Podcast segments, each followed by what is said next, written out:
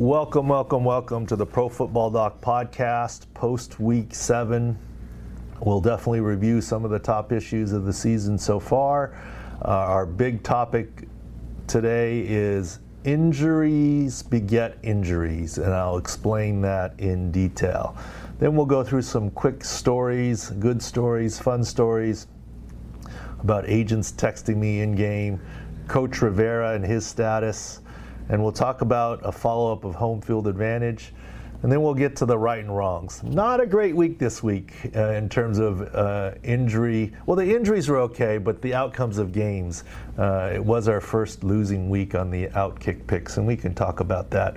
Now, look, when you talk about the good, you got to talk about the bad, right? And so, uh, transparent is the way to go. Uh, talking about the misses in some ways are always more educational than talking about the uh, hits any case, injuries beget injuries. What do I mean by that? Why is it that do we see the Dallas Cowboys all of a sudden all injured uh, in terms of their offensive line? Uh, with Tyron Smith, Cam Erving, his backup, uh, Frederick opting out, Joe Looney, Zach Martin with concussion, Brandon Knight underwent knee surgery as well, La'el Collins out, uh, injury reserve and out for the season. And then, you know, we've talked about the Eagles. And what do they have? They've had Andre Dillard and then Jason Peters and then Isaac Seumalo uh, and uh, Jason Kelce with a hip, but actually is okay now. Uh, Brandon Brooks out. Travis, uh, sorry, Jason Peters was his replacement before he flipped to the left side. And uh, then you look at uh, Lane Johnson and his backup, Jake Driscoll. Why do we get all of these injuries at certain spots. Uh, having been an NFL head team physician for 17 years, there's a couple of reasons I think this happens. Is some of it bad luck? Of course it is. Some of it is bad luck. It's just the way that it happens. But some of it actually made sense. And once you get injuries in one spot, whether it's at wide receiver for the Eagles, whether it's at linebacker for the Cowboys, whether it's and I'm not just banging on the Eagles and Cowboys. I can promise it's not just their medical staff. Oh, they're doing something wrong. Injuries beget injuries for a number of reasons. And I'm focusing on the Eagles and Cowboys a little bit because they play each other in almost the injury bowl this upcoming week here. But I've seen this before, especially within position groups. We've talked about COVID going through position groups, but injuries are really the things that commonly go through position groups. Let's talk about offensive line injuries as the example, be it the Eagles or the Cowboys. And I'm not picking on them as a team, I'm just using them as an example. And I'm not picking on players. Look, everyone who is in the NFL is an unbelievable, superior athlete compared to the rest of the world. I mean, I see some of the little league parents and flag football parents, you know, like seven, now eight year old plays and I see a lot of them with delusions of, you know, they're going to get this scholarship or they're going to play here or what have you. And uh, let me tell you, the reality is, in my son's career, he'll be lucky to play with one guy in his whole career up to, through through through kindergarten and sports through high school. One guy who makes it to the pros. That's just the numbers. So uh, I have full mad respect for everybody. So when I talk about backups here, please don't get mad at me. I have much respect for anyone who's a professional athlete. But let me tell you something. Backups are a backup for a reason. Now, some step up and become very good starters when they get the chance. But in general, you don't have a front line and a second line that's equivalent because that second line guy was that good, he could go to one of the other 31 teams and get paid more and get on there. So there's a tiering that automatically happens, right? Even in college, you don't have. Uh, uh, you know, 10 seniors on your offensive line who all could start. Because if that were the case, they would see that and they would start to transfer, right? They'd go to another school. The guy that's the second string would go to another school. Uh, look, that happened to Joe Burrow, and look at what he did. So I'm not knocking anybody, but it's a talent issue. So when frontline talent gets injured, here's what typically happens the backup talent is a backup for a reason. In football, one of the things they tell you is always keep your feet moving. Why? You don't want to be stuck planted into the ground.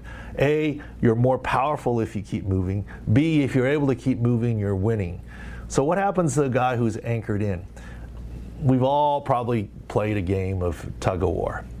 The winning side is churning their legs and pulling actively. The losing side is trying to hunker down into the sand and get low and just dig in and hang on for dear life. Well, the superior offensive lineman is moving his feet. And if he's moving his feet, A, he's usually moving the defender. And B, he's not being pushed back. And C, he doesn't have his foot planted in the ground, which is the most vulnerable spot to get injured when someone falls on you from the side, which is a common way offensive linemen get injured. So that's one of the things. The superior guy is moving his feet usually, where the backup who's trying to hang on a little bit for dear life because they're blocking Aaron Donald or whoever this week can only do what they can do. And how do injuries beget injuries? Another way is if you're a backup, or, and I'm not going to pick on Connor Williams, he's a top left guard, left guard, but he's still not 100% for the Cowboys from his ACL. And I remember a game with Aaron with Aaron Donald where he just got thrown to the side by Aaron Donald in the Rams because Aaron Donald's Aaron Donald. And guess what? Connor Williams is not 100% yet on his right knee ACL. That's how his right leg didn't plant and withstand the blow from Aaron Donald, and he got thrown. Now, in that play, no one got hurt, thankfully, but it was like bowling pins. He got knocked over, and the center got knocked over. Thankfully, no one was hurt on that play. But you get my point that injuries beget injuries. In addition to which, the backups, no matter what positions you are, play. Who plays special teams? The backups. If you're a backup wide receiver and you're not getting any wide receiver reps, let's say for the Eagles, what do you do? You're concentrating on special teams or a backup DB or linebacker or you name it. Why? Because that's how you made the, the team. And that's your job week in, week out. Now, what happens when there's an injury in front of you? Does your special teams coach said, Don't worry, I'll take you off of all special teams duty because now you're starting or getting more reps. No, the special teams coach is saying, I still need you, and I still need good special teams. So he's not going to suffer and bring up a, a, and start coaching a new guy. So you end up doing double, triple duty, and you end up getting very tired. You're not used to all the reps.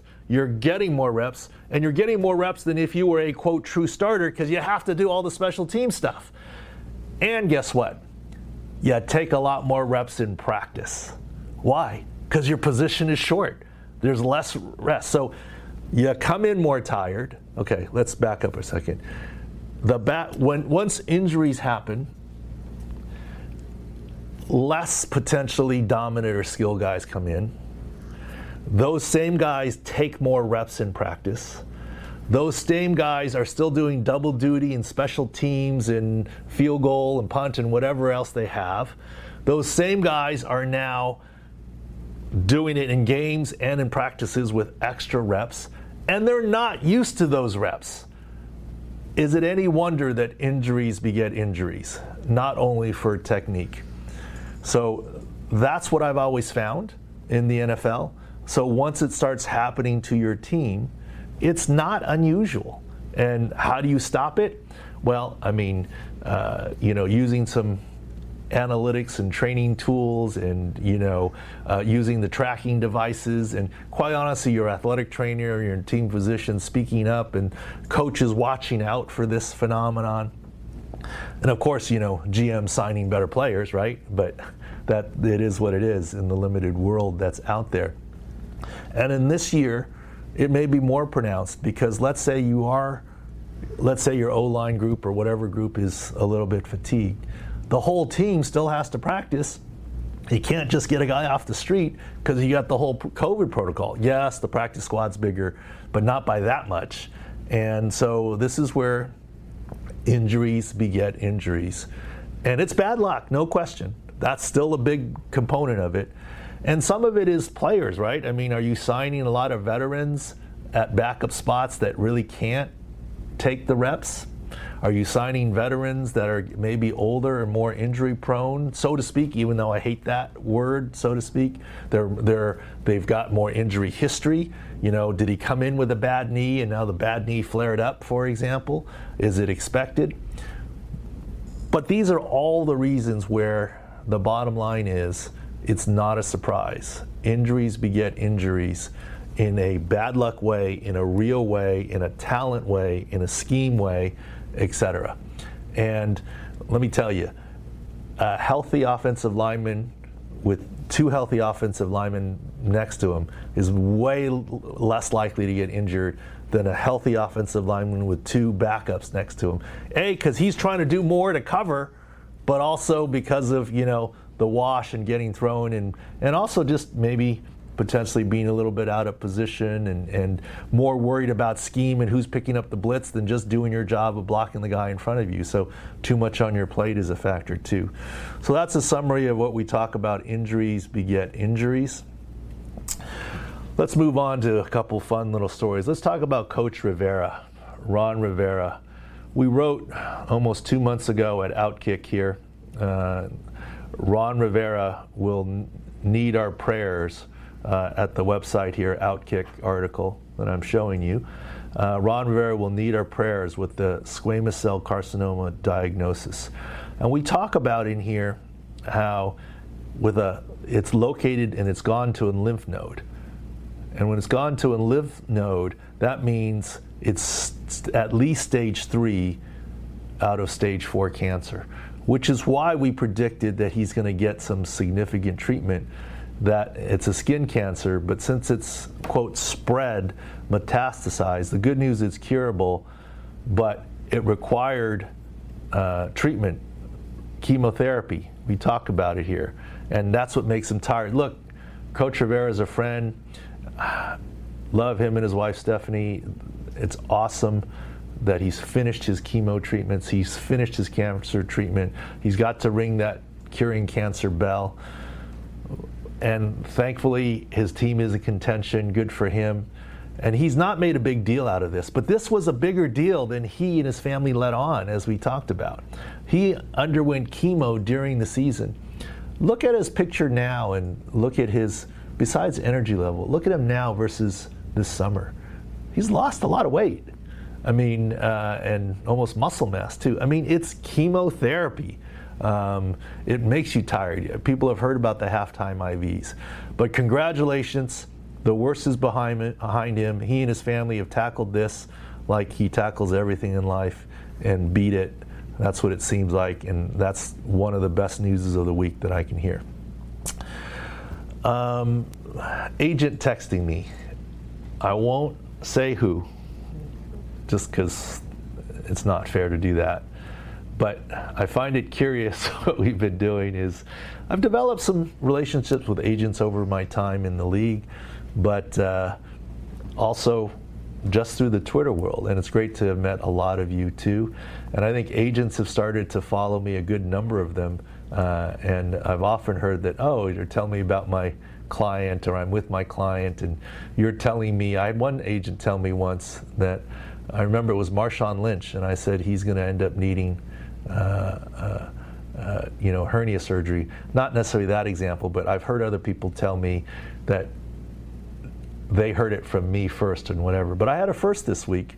During the game, I had an agent text me. I didn't even know who it was. It didn't come up on my phone. And he's asked me about a player. I was like, huh, who is this? And I said, hey, who is this? And it turned out to be an agent. And he was asking me about a player that got hurt during the game on TV. And of course, he couldn't talk to his player because there's no phones on the sideline. So he texted me, and uh, thankfully his player was not seriously hurt. It was relatively mild, and I was happy to be able to help him out. But that was just a funny first as an anecdote. So we provide information uh, at Twitter and at the website, but I guess sometimes with agents too. And one thing I have to say to agents out there, I didn't like agents when I was in the NFL. They seem to always be the meddling, you know, uh, uh, almost busybody family member that would drive medical professionals crazy. But I get their role and what they're trying to do, and they're looking out for their agents. And now I've like worked with some more and got to know some better, and not seen them as the enemy. They're good people too. They're just looking out for their clients, and there's nothing wrong with that. You you you want a good agent doing that for you. And the final thing we'll talk about here before we go to the right and wrongs, we'll talk about where I was wrong this week and the whole deal, is we'll talk a little about a home field advantage. Uh, we talked last week about home field advantage, the quote new home field advantage with the COVID protocols, and sure enough, the four other starters. Obviously, Trent Brown tested positive, but the four other starters for the Raiders were able to play in the offensive line, even though they did lose the game. And Jonathan Abram was not. Why? Because the four players on the offensive line, the other starters that didn't test positive, that were high risk, got put on the list on October 19th. So they clear on the 24th, and the game was on October 25th. Whereas Jonathan Abram got put on the list on October 20th, he wouldn't clear till after the 25th, which is why he didn't play in the game. But if the Raiders run fly with the team on Saturday, so let me show you this tweet here from my guy Tom Pelissero, and uh, interesting that he tweeted also notable here, he's talking about the NFL protocols, the new protocols, et cetera, high risk, close contacts, and, and Tom has been, done a great job on the COVID stuff. Also notable here, players cannot travel with the team if they're still in high risk COVID protocol. But the club can elect to transport them via private transportation, reducing the COVID home field advantage that we talked about. So uh, hopefully we're. Uh, advancing and helping the NFL process what's going on here. They probably saw this as a potential issue. They probably saw it. And Tom saw it and addressed it with the NFL. So if your owner, if the Raiders were playing on the road, Mark Davis could have chartered a plane to get his uh, uh, other four linemen there. Although Mark Davis is fl- famous for flying on Southwest. Uh, at least that's the urban legend around, and he's being a regular guy. But that's just a fun footnote to uh, the uh, home field advantage in the COVID era uh, when there are no or few fans. So let's go to the bad week a little bit. We'll go to the right and wrongs a little bit here. The good news, the bad news is on the outkick picks, we were a dreadful one and four. The good news is we're still 23, 11, and one through seven weeks of the season. The injury mismatches this week were not as great, but since we were in a routine of picking five games, I just picked the five games that had the biggest injury quote mismatches. But uh, uh, it, of course, uh, didn't necessarily um, uh, play out that way. First of all, you know, the Packers played very well, even though they had five new starters not play this week. And uh, the uh, 49ers, without their two safeties, did just fine against the Patriots. But Dallas was a mess and low scoring game, so we got that one. But let's talk about a few of these things here. DeSean Jackson, okay, high ankle sprain and more, that's okay. I'm definitely not counting Odell Beckham as one that was correct. Aaron Jones being out, we talked about. Landon Collins, Achilles we talked about. Keenan Allen did return and do do very well with his back dominated. Sam Darnold returned. Baker Mayfield did better. Michael Thomas didn't play as we thought. Um, let's go to the. I'd rather talk about the incorrect ones. Joe Mixon was a surprise. I thought he would play. He did not, and now he's said to be week to week, so that's tough. I thought Bakhtiari would make it back. Obviously, it's something more for him not to make it back, and. Uh, those were two of the uh, uh, bigger ones. Uh, but like I said, in the end, it was a bad uh, uh, prognosticating week. But one of the new features that we're going to do at the website, profootballdoc.com, and we haven't figured out what to call it yet, whether it's market making, market timing, uh, uh, shifting spreads, I'm open to it. But just like Priceline.com, look, it was predictable to me how some of the line shifts moved. For example, the Eagles. The Eagles opened last week at minus seven. And we knew that Miles Sanders and Zach Ertz would be, be out, and the line moved all the way to minus three and a half. So if you like the Eagles that week, you should wait to the news of getting to three and a half. If you like the Giants last week, you should have jumped on plus seven. And then when it was at three, three and a half, we knew that or predicted that DeSean Jackson and, and Lane Johnson would actually return to play on that Thursday night game. And off that news, late week before Thursday, the line moved up to four and a half. That's going to be one of the things that we're going to try and predict for everybody. So, once again, I'm not a tout. I'm not trying to make these picks. I'm just giving you injury information. And if you market time it, I think you can get more. For example, if you are an Eagles fan and they're playing the Cowboys, I believe they opened at, uh, let me see here, they opened at uh, minus three. And let me tell you, when news, if it's still available at your place of legal wagering, when Andy Dalton gets announced out, that line's going to move.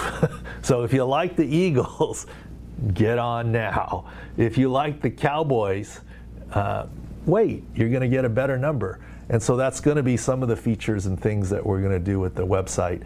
And, uh, you know, another one is the Bengals, and we talk about it in the injury rundown some. Potentially, they got three new offensive linemen that might be out this week. And if you, I don't even know who the Bengals play right now, but if you like the Bengals, wait, you're going to get a better line. If you like the uh, uh, opponents, then go ahead and get on it now, and you'll get a better line and a better number.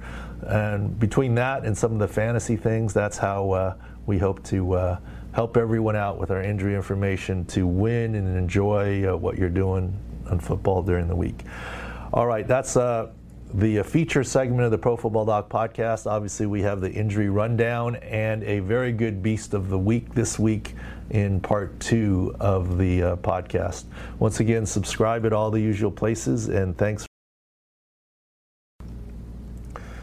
Welcome to the injury rundown portion of the Pro Football Doc podcast, post week seven. We'll go through position by position and uh, then we will conclude with another very popular segment, Beast of the Week, where we'll go through some video as well. But let's get started here with quarterbacks. Of course, a lot of the conversation is on uh, Andy Dalton and his concussion. Look, I get everyone was horrified by that. Uh, helmet flew off, and it was a late hit. He'd started his slide, and it was to the head. But word is that uh, Jon Bostic was ejected from the game, will not be suspended, will be fined, probably because he's not a habitual offender. And it's not a good look, and, and we've talked about here on the podcast that concussions have almost fallen off our radar screen, even with COVID. But even though it still very much should be on every, everyone's radar screen, I think why the Andy Dalton hit was so shocking was that uh, we hadn't seen one like that in a while. And a couple years ago, if you remember the Vontaze Burficts and the James Harrisons and the whatever, it almost seemed routine. Uh, every week we'd have something like that. So kudos to the NFL and players. I agree with Bostic not being uh, suspended, assuming he's a first time offender. Look, slowed down, and we could actually go over it here, but slowed down, it is horrific. But in real time, it's kind of a bang bang play, and Andy Dalton obviously, as he slides, lowers his head, lowers the target area. So it wasn't exactly like Bostic was head hunting. In the end, he did, but sure, he needs to lay off even if he already starts his launch and try and turn or try and do something instead of following through with the blow. So that's why he got ejected. But as far as Andy Dalton is concerned, you can't judge a concussion by the hit but uh, let me tell you, the way that he seemed out of it, it, the symptoms of his concussion weren't momentary, which means statistically he's unlikely to play next week. So, uh, and with the COVID protocols, very hard to get a new quarterback in there. Uh, and pff, heck, learn your scheme, even if you can get him in there today. So uh, I think the Cowboys have no choice but to stand pat. There are two other quarterbacks on the roster.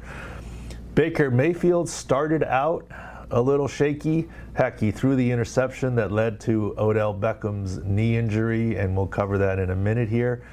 But then he rallied his team and did quite well. And uh, as we talked about, his rib and/or AC were clearly much better this week. And another week forward, I think he's going to be fine. Uh, another uh, interesting thing this last week is Tyrod Taylor finally cleared, uh, able to return. Obviously, Justin Herbert's team now and, and job.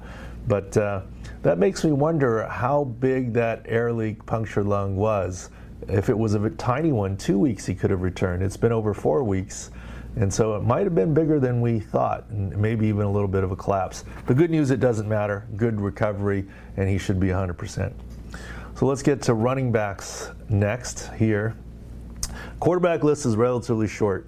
Running backs list gets longer, and a huge list for wide receivers. And then uh, we'll go from there, tight ends and O line. So the most talked about one might be Jeff Wilson Jr., the third running back. Really, you know, Raheem Mostert is out with a high ankle and isn't going to be back anytime soon. Tevin Coleman is eligible to return, but I'm not sure when he's going to make it back from his injury. Jerick McKinnon clearly isn't 100% yet from his knee injury that's lingered two years. So that here comes Jeff Wilson Jr. off a calf, does extremely well, and on his third touchdown, uh, uh, injures high ankle injury, as we uh, talked about on Twitter, etc. Uh, he's going to miss some time. Uh, the question is how much. Uh, he's going to miss time. I think it's JaMycal Hasty's turn now for the 49ers. The question is, how long will it be his turn? Uh, let's see. Uh, Joe Mixon was a surprise inactive, and more surprising, he said to be week to week. So that's something to watch. Chris Carson had a Lisfranc sprain, and uh, uh, midfoot sprain is how it was announced. Excuse me. I promise more allergies than anything else. Um, Chris Carson, midfoot sprain, was still on the sideline. It happened on the interception for uh, that Budda Baker had where he was run down by DK Metcalf. It happened early, it wasn't really on camera, but I think it's mild. But even mild and getting an MRI, I think likely to uh, need to miss some time, unfortunately. Kenyon Drake, ankle, didn't get a clean view, carted off in potential tears with a towel over his head. Don't judge by the reaction, judge by the injury. Sometimes just disappointed even in a short stint out. X rays were negative as expected, but we didn't get a clean view of the uh, injury in a pile at the line. So we'll have to await the MRI. But sounds like Drake will miss a little bit of time, but not necessarily a ton for sure. We'll have to see. Uh, Phillip Lindsay uh, was doing very well, lots of carries, yardage. He was the number one guy, at least for this week, until he got a concussion hit to the side of the head in the temple. And uh, we'll have to see when he comes back. Aaron Jones did not play as expected, and we talked about it on Friday that didn't expect him to play through. Uh, partly because calf injuries linger and they can re aggravate even though it's mild. And the Packers are typically conservative. He was said to be a game time decision, and we said on Friday definitively that he wasn't playing, and he did not. We'll have to follow this week. It's not a guarantee that he plays again this week.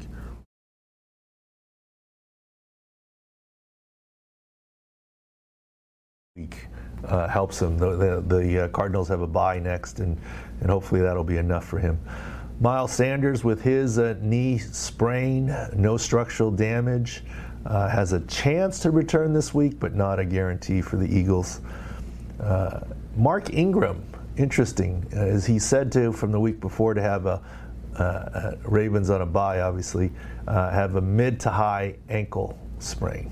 I'm not sure what mid is. It's either high or low, basketball or high ankle mid, but in any case, um, we'll have to follow that and see. Nick Chubb, Austin Ekeler. Chubb's getting closer. Ekeler, Anthony Lynn said not close yet at all. So uh, I think our prediction is going to come true there. Let's move on to wide receivers now. Wide receivers, lots of injuries. The big news is Odell Beckham's ACL tear has been confirmed. We ran through it on game day video. I'm not going to take credit for getting it right because I didn't make the firm call. I just said suspicion. And uh, probably didn't explain it correctly. As his right leg comes down at the 28 yard line, uh, he kind of takes a false or misstep, and that leg gives out, causing the extra weight to shift onto the left ankle that sort of sticks in the turf and moves, and then subsequently ACL tear. But in any case, his season is unfortunately done. Uh, Deebo Samuel with a hamstring injury. Uh, he's going to miss time for the 49ers. I mean, he really was coming into his own after the fifth metatarsal fracture this offseason.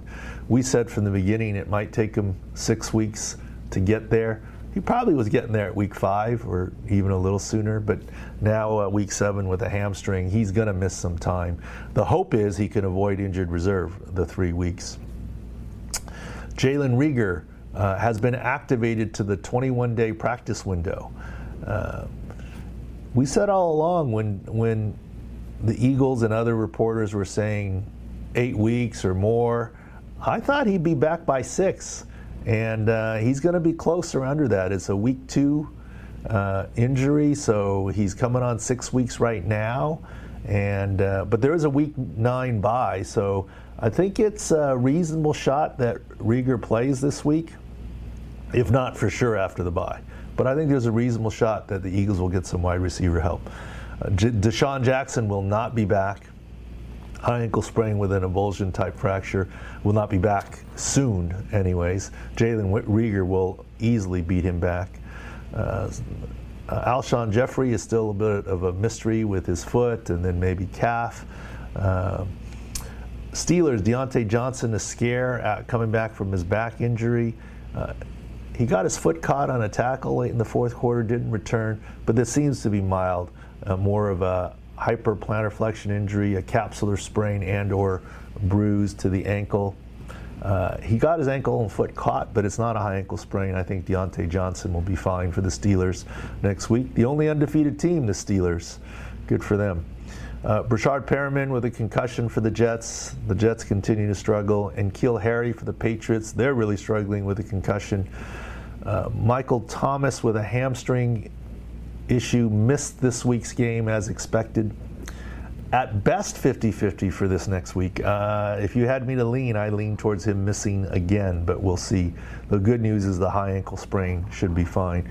Julio Jones continues to play through. You saw him on the sidelines getting stretched and, and, and helped out as he limped through the game, but still effective. Emmanuel Sanders missed this week due to COVID. Let me tell you something he tested positive for COVID, is the word. At least that was some reported by some. And if that's the case, not only did he miss this week with Michael Thomas being out, but Emmanuel Sanders is going to miss next week too, uh, and uh, along with possibly Michael Thomas. So that's something uh, to get a jump on uh, for you uh, gamblers out there. Sammy Watkins with his hamstring didn't play, might be another week. Russell Gage was a surprise. I thought he got a mild MCL, and those are usually hard for receivers to return with, and he actually did return. So hopefully that bodes well for Russell Gage. Moving on to tight ends, uh, Virgil Green with the Chargers. Uh, back up to Hunter Henry. Significant ankle sprain, low ankle sprain on the touchdown basketball type inversion ankle sprain, but severe enough where I see him going on injured reserve for at least three weeks. So low ankle sprains can be bad as well as high ankle sprains. Uh, this one was a bad one for Virgil Green. Uh, he's going to miss at least the three weeks and head to injured reserve, is my belief. Uh, let's see. Uh, Austin Hooper had appendicitis late week he missed this week's game. I think he's missing next week too, even if it's done laparoscopically, even if it's done before the appendix burst, so to speak. Uh, that's a tough turnaround. Uh, I think he's missing next week as well. Uh, Tyler Eifert out with his neck. Uh, Zach Ertz is a ways from coming back. Dallas Goedert is getting closer, but maybe not quite yet. Let's move on to offensive linemen. For offensive line. David Bakhtiari was a little bit of a surprise no go for me, um, but hopefully he'll be back this next week. Uh, Joe uh, Thuney, mild inversion left ankle sprain, so he should be fine this uh, uh coming up week, I believe. Lane Johnson, um, MCL in addition to his ankle issue, same side. So when it's doubled up injuries, it's hard to come back from. Jason Peters, um, you know, uh, he's getting close with his toe, but the Eagles may use the week nine bye before he comes back. Trent Brown with the COVID. Um, Trent Brown with the COVID uh, will likely miss the second week as well, but he did get his offensive line back around him or without him. Um, something to watch out for uh, on the Bengals three offensive linemen injured. Jonah Williams, left tackle with the neck. Uh, Bobby Hart, right tackle with a knee issue. Trey Hopkins, center with a concussion. So that's something to watch going forward with the Bengals for sure. Zack Martin didn't play due to concussion, and the Dallas Cowboys are manhandled. Their offensive line is injured, but Martin should come back this week. Mitchell Schwartz, right tackle for the Chiefs, missed this week. Unknown when he'll come back. Trai Turner and Bryan Bulaga for the Chargers are out again with the groin in the back, respectively. Russell Okung, former Charger, now with the Panthers, uh, out with a calf and will miss some time. Let's go to the defensive side of the ball. Everyone keeps asking about Jamal Williams. Uh, you don't have to wait for the practice window to open on Jamal Williams because he was never put on injured reserve, so he can start and get going anytime. He was never put on IR, indicating he was always a little bit close. But the way he plays sideline to sideline is why he's been out. I think he's getting close now. Maybe has a chance this week. Uh, safety Jonathan Abrams for the Raiders. Uh, out with COVID uh, precautions because he got put on the list on October 20th he didn't have the five days to clear before the game, so that's why he was ruled out. But assuming he doesn't test positive, he'll be back this week for sure. Melvin Ingram of the Chargers just got back off of injured reserve for his other knee and then hyperextended his right knee. He finished the game, but I'm worried of a Kittle like bone bruise injury where you finish the game and then end up missing some time. So we'll have to be careful with Melvin Ingram there. Landon Collins is really bad news for the Washington football team. It's been confirmed as an Achilles tear, as we thought in game. So uh, that's bad news. Surgery in his season is done for the essentially almost first place Washington football team. Uh, uh, two wins is puts you at the top. Uh, I think the Eagles are a half game up due to the tie, and uh, but the Washington football team has the tiebreaker there. Josh Norman uh, with the Bills hamstring missed a week. Marcus Trufant missed his second week. Uh, Darnell Savage uh, with his quad. Kevin King, both with the Packers with their quad, missed some time. Myles Jack with the ankle. It's been a multi-week issue, but missed this week. Bradley Roby's knee and ankle injury for the Texans seems relatively minor and should be able to return. So let's move on to uh, that's our quick rundown. A relatively good week right now, um, everyone talks about injuries, injuries, but if we take ACLs, for example, I think it's uh, high 20s, about 27 through week seven, and that's less than the last five years average. So at least ACLs aren't, uh, aren't any higher. All right, let's move on and conclude this segment of the podcast with the beast of the week here. And uh, got a nice one here and we'll go through some video here. I'm to make it Leighton Vander Esch is the beast of the week here. So if you look at Leighton Vander Esch coming up to make the tackle, and he it's slow motion here, really shoulders the player, makes a good tackle there. And you can see he's feels it a little bit here. But why is Leighton Vander Esch the beast of the week? Well, I mean, he is a beast of a football player, no question about it.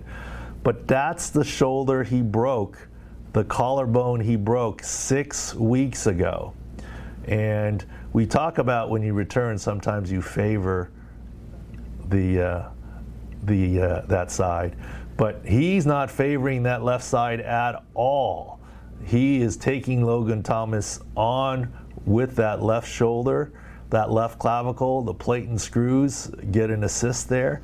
But that's why you do the surgery so that you can return. So, and now that he's taken this big hit uh, and done fine, you watch, he's going to be even more of a beast.